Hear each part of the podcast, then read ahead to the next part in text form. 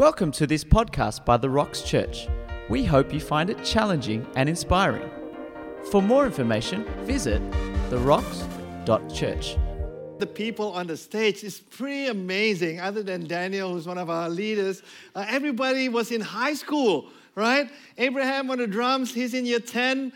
Uh, Maggie on the bass. Uh, she's in year ten, and we have Aaron, year eleven. We have Zach, year eleven, or Aaron's year twelve. Aaron, uh, Zach is year eleven, and Justin is in year eleven. And Bella, who's singing here, year ten. Year ten, Bella. And Angel, year twelve. Wow, you know, I remember when I was in year ten, I couldn't sing like Bella.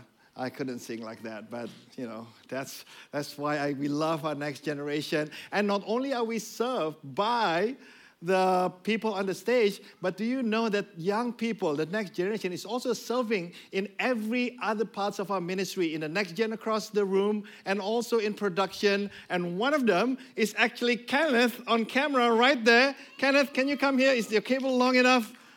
Are you taking a break? Uh, hi, everybody. My name is Daniel. You're seeing me through Kenneth's camera right now. Hello. Kenneth, thank you for serving. What year are you, Kenneth? Year seven. How about that? Hey, already serving God, not just this Sunday, but in previous Sundays as well. All right, Kenneth, you can take a break. I know this is your break time. All right, fantastic.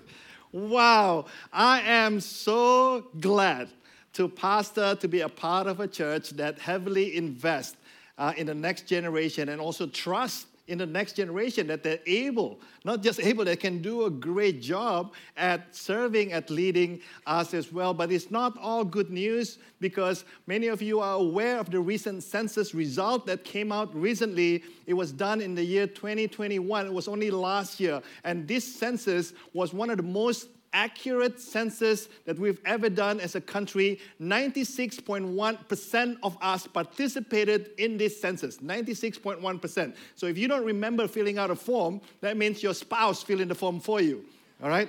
Uh, if you're a young person, that means your parents fill in the form for you. But the result is, is less than encouraging of this new statistics that we just Uh, we just saw, uh, especially with regard to the declining of Christian affiliation among the Australian. Look at the result. In the, in the year two thousand six, sixty-four percent of us uh, def- associate ourselves as being a Christian. In two thousand eleven, sixty-one percent. In two thousand sixteen, uh, went down to fifty-two percent. And now, for the first time in history, we are no longer a Christian nation. The number of people Uh, who affiliate themselves with Christianity fell down for the first time to under fifty percent to only forty-four percent. I'll let that sink in with you for a minute, all right?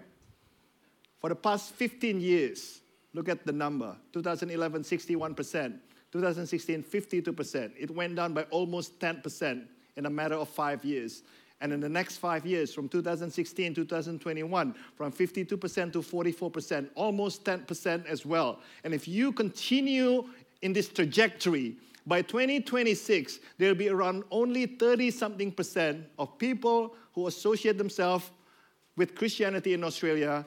And in the year twenty thirty-one, that number will go down again, if the trend continues, to only twenty-something percent.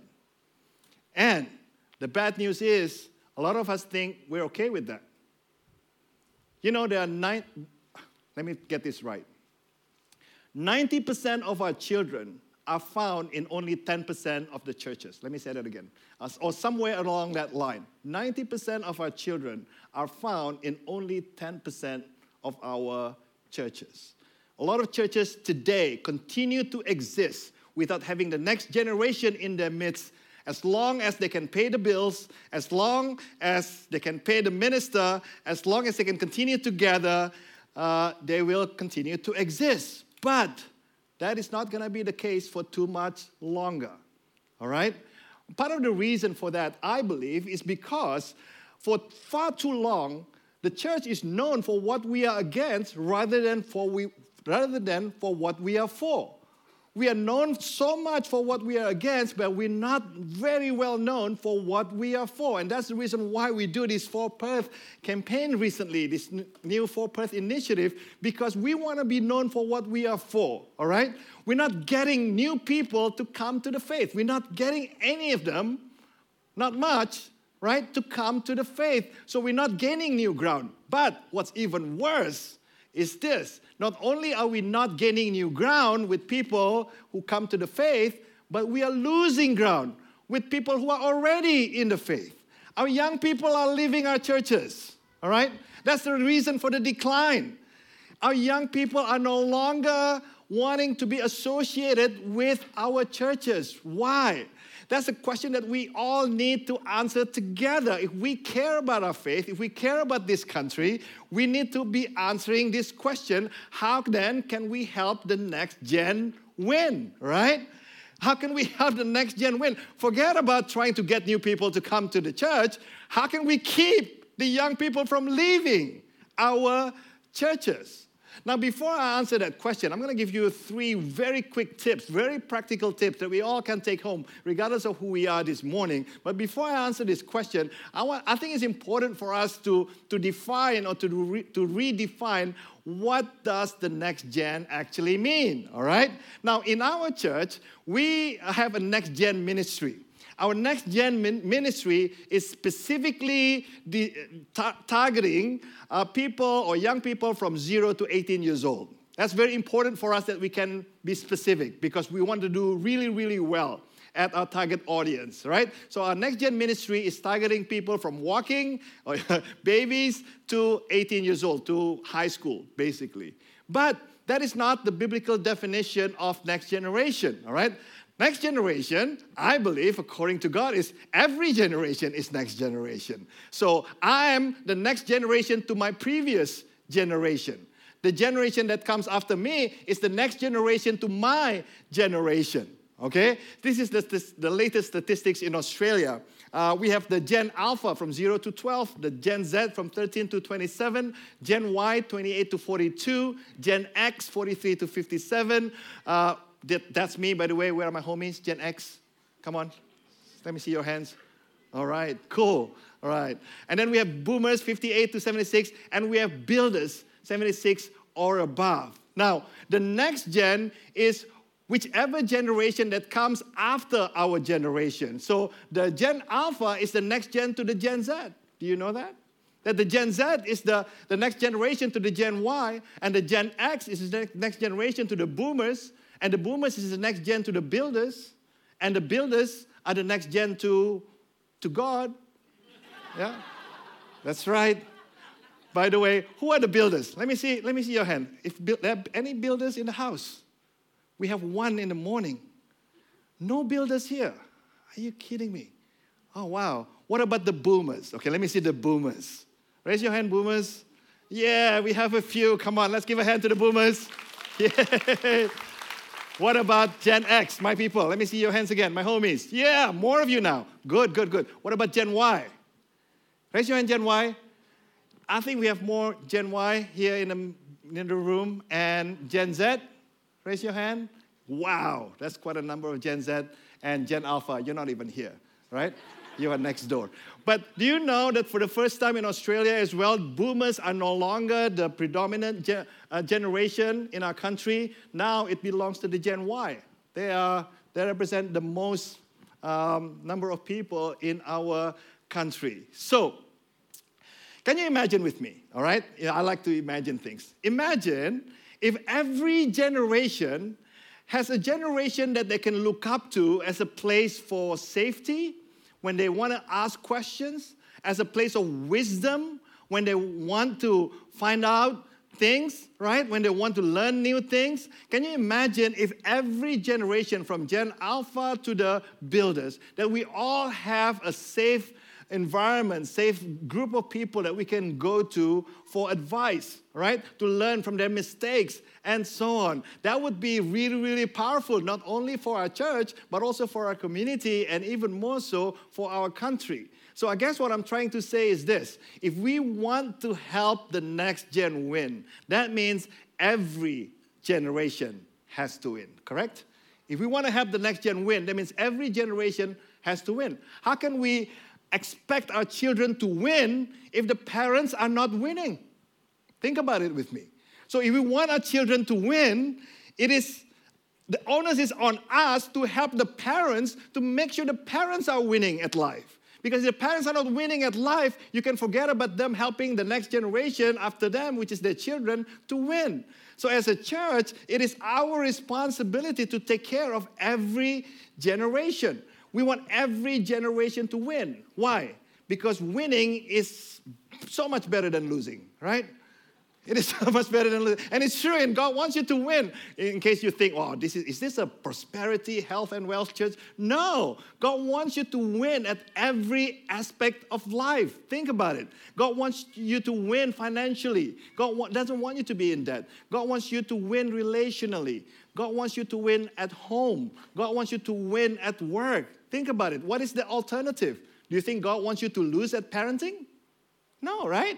Do you think God wants you to lose financially, that you're in debt all the time? No. So God wants every generation to win in every aspect of our lives, and we need everybody. We need each other to help us win. So our win is this. This is how I would define it. Our win is when the next generation that comes after us will live out their faith with more courage, with more boldness, with more passion than even our generation. Some of you are thinking, that's not possible, Daniel. When I see the next generation, I'm losing hope. Because the next generation, they're not as resilient as our generation. Maybe the Gen X, the boomers will say that. You know, they, they, they're very weak now. They're not as strong as our generation. They're not as wise as our generation. I'm losing hope. I think our country is falling apart, Daniel, you know. But I don't think so. That's, well, that's what we are seeing based on the statistics for sure. I'm not blind, but that's not the will of God. I have hope. I don't know about you, but I have hope. You know why I have hope? Because Jesus has hope for the next generation. This is exactly what Jesus says. Truly, I tell you, whoever believes in me will do the works I've been doing. But not only that, Jesus says what? And they will do even greater things than these, because I'm going to the Father, and I'm going to leave you with my Spirit to live inside of you and walk alongside you, and you're going to do greater things. Because when Jesus was on earth, he was only one person in one locale, in one community. But now that we have a lot of Jesuses, because Jesus, the Spirit of Jesus, the Holy Spirit lives inside of us, now we can have this much more impact, much more great work in every part of the world. So Jesus believes in the next generation, and so should we. The question is, that I want to ask you, this is an honest-to-goodness question. You need to answer this. Do you truly believe what Jesus says? Do you believe that we, this generation, will do greater things than what Jesus even did? Do you believe that the next generation will do even greater things? Do you believe that the faith of the next generation is important? Let me say that again. Do you really believe that the faith of the next generation is important? If you really do, my question is, what are you doing about it? What are we doing about it? So, how can we do this, right? How can we help the next gen win? I have three practical uh, advice for you. Number one, don't miss gathering together. A lot of people take this for granted nowadays, right? But don't miss gathering together. Listen to what the writer of Hebrews says. Let us consider how we may, what? Spur one another. I love that word. Spur, like stir one another toward love and good deeds, not giving up, meeting together. Apparently, there's a strong correlation between meeting together and spurring one another toward love and good deeds, as some are in the habit of doing, but encouraging one another, and all the more as you see the day approaching. In other words, our time is limited, guys. We're not going to live forever. Our opportunity to impact the next generation is right now. To influence one another is right now. And if you give up meeting together, you have no opportunity to spur each other on. You have no opportunity to encourage one another. Can I be honest with you? Do you know? Let me talk to, let's, let, let me find just a, a, a sliver of the, the people who come to our church. Young families. Can I talk to young families? Young families. Do you know that simply by attending church, all right, that you are encouraging the next generation? Do you know that the young adults are looking up to you as their role models, how they should behave when they become young families? when they see you committed in serving God despite having little children at home, when they see you never missing church despite your, your, your responsibility at work, your responsibility at home, you know what they're going to do? They're going to say, when I become a family man, when I become a mother, when I become a parent, I'm going to be like these young families that I see in my church.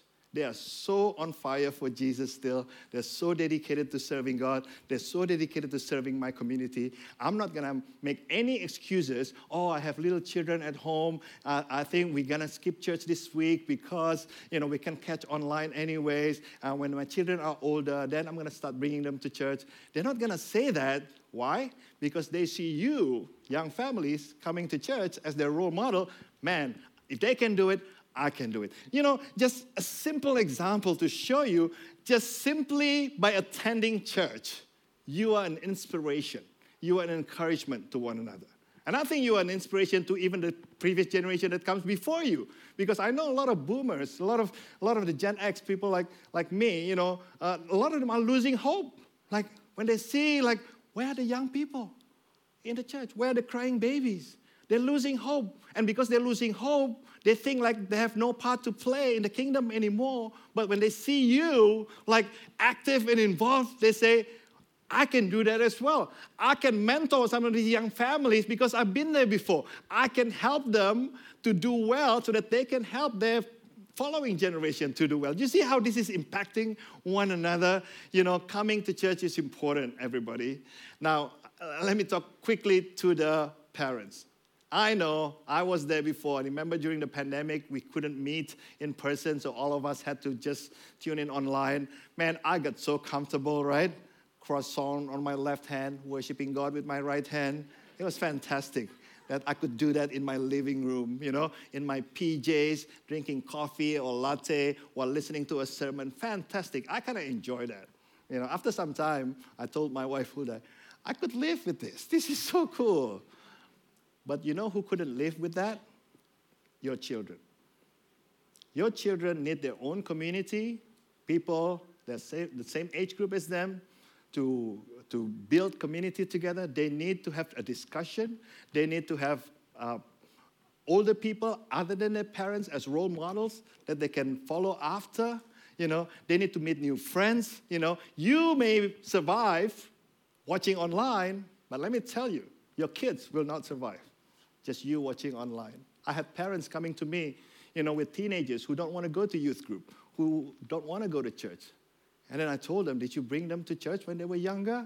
Oh, no, because we were too busy. They had tuition, they have sports, they have this and that.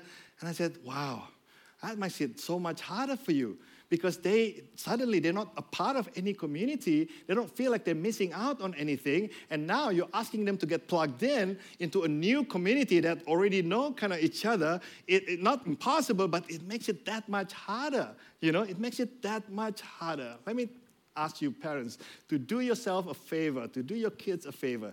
Do not miss gathering together, not just for your sake, to build up your faith, to encourage one another, but also for the sake of the faith of the next generation, all right? It is super important. Number two, don't just teach them your faith, live out your faith. Live out your faith. You know, it's good to, to listen to sermon. It's fantastic to do Bible study. But, you know, our next generation, they're so good at spotting fake. You know, we play the game fake or real. You know, uh, a lot of times because of the digital technology, we can't tell anymore which is fake, which is real, right? But let me tell you, our young people, oh, they're so good at spotting what's real and what's fake. And you know what they can spot as well? Whether your faith is real or whether your faith is fake or not, right? It is time for us. If we care about the faith of the next generation, it is not just important for us to, to know what we believe, but to actually live out what we believe. I love this message version of what Paul wrote to the Colossians. You received Christ Jesus, the Master. Now live him. I love that. Live him. Uh, you're deeply rooted in him. You're well constructed upon him. You know your way around the faith. Now do what you've been taught. I love this part. School's out. Quit studying the subject and start living it. You know, quit just you know, being happy, listening to one person like myself talking, you know, is not enough. You need to, to, to, to live out your faith every single day. You know, you know what we're teaching our young children, especially in Upstreet? Let me just tell you, you know, uh, they're in Upstreet for a few years, yeah? And it doesn't matter what the Bible story is. It doesn't matter what the theme is for that month. It doesn't matter what the lesson is. We always try to bring them back to these three basic truths. Number one, I need to make the wise choice in my life. I need to trust God no matter what, and I need to treat others the way I want to be treated. And this, Jaden actually went through this uh, when he was younger, when he was in uh, when he was in uh, Upstreet. And every single time Jaden is not doing what he's supposed to do, I remind him, hey, Jaden, uh, how how did you need to make a wise choice in that situation? Yeah, uh, when, whenever he's struggling with something big in his life, you know, uh, I need to remind him, well, what he's been reminded, what he's been taught in Upstreet, Jaden, you can trust God no matter what. And, you know, relationally. So we talk about wisdom, we talk about faith, we talk about relationally as well. Jaden, you know, you remember, you need to treat others the way you want to be treated. But guess what? It's not important that we emphasize this truth. You know, by the way, if they grow up living these three things, wouldn't that be fantastic for you as parents, right? If your children always make the wise choice, always trust, trusting God no matter what, and they always treat others the way they want to be treated. That would be fantastic. But it's not enough for our leaders to impart to them this basic, important truth. It's important that they see that in you as well. You need to live out this as well. How can I expect Jaden to make the wise choice in life when I'm not making wise choices with my finance? When I'm not making wise choices with my time, right? That's not going to happen. How can I tr- How can I make uh, sure that Jaden trusts God no matter what when I'm always worried about everything? I'm always worried about my finance. I'm always worried about my health. I'm always worried about this and that. And I tell Jaden, Jaden, you need to trust God no matter what. But Jad, Dad, you're not even trusting God with your finance, with your health, and so on. And how can I expect my son to treat others the way he wants to be treated if I judge people, if I mistreat people? That's not going to happen. So it's time for you to live out your faith. So the question is, how are you, how are you modeling authentic faith in your life? I'm not asking you to be perfect parents. I'm not. But I want your children to be able to say, wow, my parents, they're not perfect, but they are genuine. They are real. They live out their faith. They try to follow Jesus the best way they know how. I love my parents. I love my dad. I love my mom because they are authentic. See, that's what you want your children to be able to say. Listen to what Paul says about this. We are God's, we are Christ's representatives on earth. God uses us to persuade, right? Persuade men and women, including young men and women, to drop their differences and enter into God's work of making things right between them, you know, uh, living out their faith, not only owning their faith, but living out their faith is when uh, we are here to persuade them to do this. One of the things that I love to do, I don't know about you, this is confession. This is before Netflix especially. I love to watch, you know, inform- infomercials on T V. How many of you like to watch infomercials on T V? Always, like, intrigue me.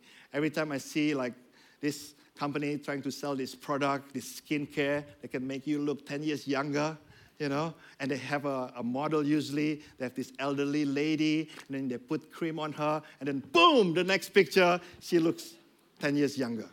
Uh, or this guy trying to sell a vacuum cleaner. You know, the vacuum cleaner is so strong that it can suck a bowling ball. And I said, honey, we need that vacuum cleaner. We need that cream. You know, we need whatever they're selling because it's so powerful. How is it so powerful? Because they not only tell you what this vacuum cleaner can do, what this cream can do, they actually show you, right? They actually show you, this is what this cream can do. I don't know if it's fake or real, but, you know, at least it looks real from T V. They're actually not just telling you what it can do, they're showing you. It is important for us, right? Not just to believe in Jesus, not just to tell our children we believe in Jesus, but they need to see it in us, that we are trying our very best. Not going to be perfect, but we are trying our very best to live out our faith. And finally, number three, I want you, all of us, this is true for everybody, Doesn't matter what age group you belong to. All of us can be a Paul and a Timothy. Actually, all of us need to be a Paul and a Timothy. What does that mean? That means you need to find someone that you can mentor in life. All right? Could be your children, but I'm hoping more than just your children. Find at least one person that you can pour your life to and mentor that person. And not only that, but you need to find someone who can mentor you as well. Because let's face it, life is tough, yeah? Life is not easy, and we're not designed to live alone. We need one another. We need every member of the body of Christ. And so not only do we need to mentor someone, we need to be mentored by someone as well. And this is exactly what Paul did. Uh, listen to what he instructs his young protege, Timothy. He says this, "The things you have you have heard me say in the presence of many witnesses, and trust to reliable people who will also be qualified to teach others." Listen, there are four different generations in this one short sentence. You have Paul teaching Timothy or mentoring Timothy, and Timothy is supposed to mentor people who are reliable, who can then also be qualified to teach others. Four generations of people are mentioned in this one verse. And this is what Paul says. It's very simple. If you think, that's too hard, I can't do this, this is what Paul says to Timothy. Follow my example as I follow the example of Christ. At the end of the day, we're just called to be followers of Jesus, not just believers in Jesus. Notice Paul did not say, follow my example as I follow my doctrine. Follow my example because I believe in Jesus. No. Follow my example as I try to follow Jesus Christ. Yeah? It takes one step at a time for us to be a follower of Jesus first, before we can expect others to want to follow us. So a, a good way for you to be a good mentor is for you to be a good student. Be a follower of Jesus, okay? So my question to you before I let you go is very simple. Are you willing to be a Paul to someone? Are you willing to mentor someone, all right? You know more than some people do. You have made more mistakes than some other people do. Others could benefit from your mistakes. Do you know that? Others could benefit from your knowledge. Others can benefit from your wisdom. So make sure, uh, and, and God never wastes, you know, anything in life. So if you've made mistakes in life before, I reckon that mistakes can be, can be beneficial to some people, right? Are you willing to be a Paul?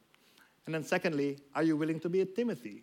Are you willing to humble yourself and say to yourself, I need mentors in my life? By the way, mentors are not just people that you know. You can nowadays with technology, anyone can mentor you.